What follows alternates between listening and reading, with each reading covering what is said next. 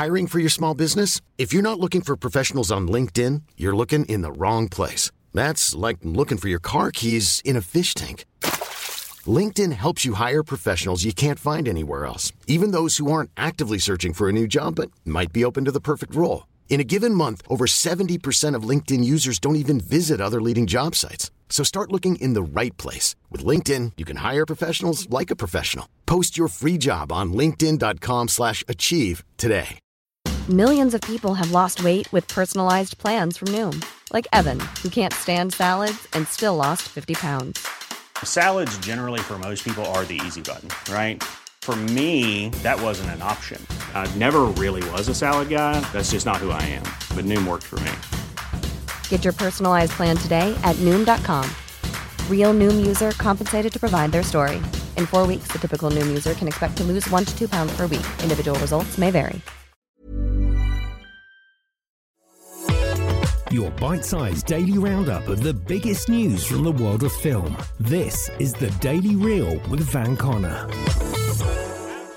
Good morning. It's Thursday, it's the 26th of August, and it's the 27th anniversary of Oliver Stone's iconic and at the time extremely controversial Natural Born Killers.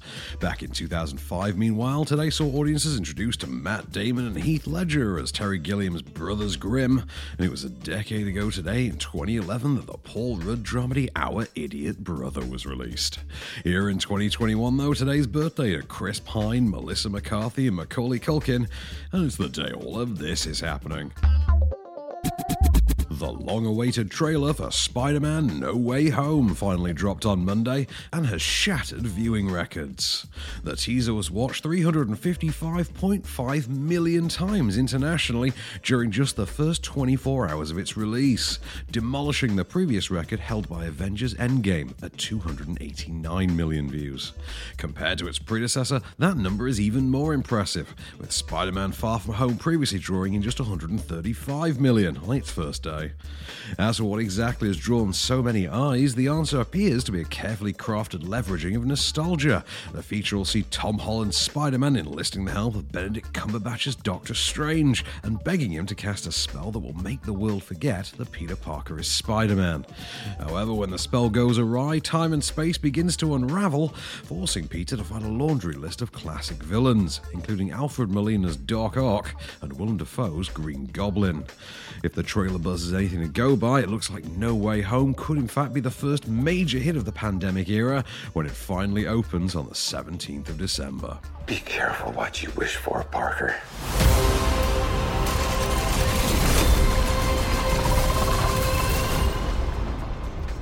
Hello, Peter. In another spot of Marvel news, actress Letitia Wright was hospitalized whilst filming a stunt for Black Panther Wakanda Forever. During a nighttime shoot in Boston, it's said that Wright was hurt thanks to an accident with a stunt rig. According to a press release from the studio, the actress suffered minor injuries and was taken to hospital overnight, before being released in the morning. Production on the Ryan Coogler directed sequel is not said to be affected. Black Panther Wakanda Forever is expected to be centered around the loss of franchise lead Chadwick Boseman, and rumors abound that the mantle of the Black Panther will be passed to his sister, Wright's character Shuri. Audiences will be able to see for themselves, though, when the flick hits cinemas on the 8th of July next year. The real question is what are those? Why do you have your toes out in my lap? But you don't like my royal sandals. I wanted to go old school for my first day. I bet the elders loved that. The Matrix 4 finally has a title. The feature debuted a short teaser at CinemaCon this week, where Studio Warner Brothers also revealed the picture's name. The trailer reportedly sees actor Neil Patrick Harris acting as therapist to Keanu Reeves' Neo, who's trapped in a new humdrum existence and who no longer remembers the events of the original trilogy. But after Neo has a chance encounter with Carrie-Anne Moss's Trinity in a cafe, it appears something sparks in the pair and sets off an all-new adventure. According to attendees, the teaser also featured a litany of kung fu, flips, and bullet time insanity, all to live up to the franchise name. And it all finished with the reveal that the film will be titled The Matrix Resurrections, thankfully putting to bed the long standing rumour that the movie will be saddled with the obnoxious moniker Matrix. As in, just Matrix. Ugh. The Matrix Resurrections has been directed by Lana Wachowski and is set to release in theaters this December, the 22nd. I know Kung Fu. Show me. And finally, 80s classic The Karate Kid has seen a resurgence of late thanks to its impossibly popular sequel series Cobra Kai, but now the feature's set to come back in another surprising way as a stage musical. Yes, The Karate Kid the musical has lined up a world premiere in St. Louis next spring for what its ambitious producers have described as a pre Broadway engagement. The show, which will have a script from original screenwriter Mark Kamen, will feature music penned by Smash's Drew Gasparini and is set to be directed by Amon Miyamoto. The Karate Kid the musical will run from the 25th of May to the 26th of June next year at the Kirkwood Performing Arts Center in St. Louis, Missouri. There is no comment from Peter Kay at this time.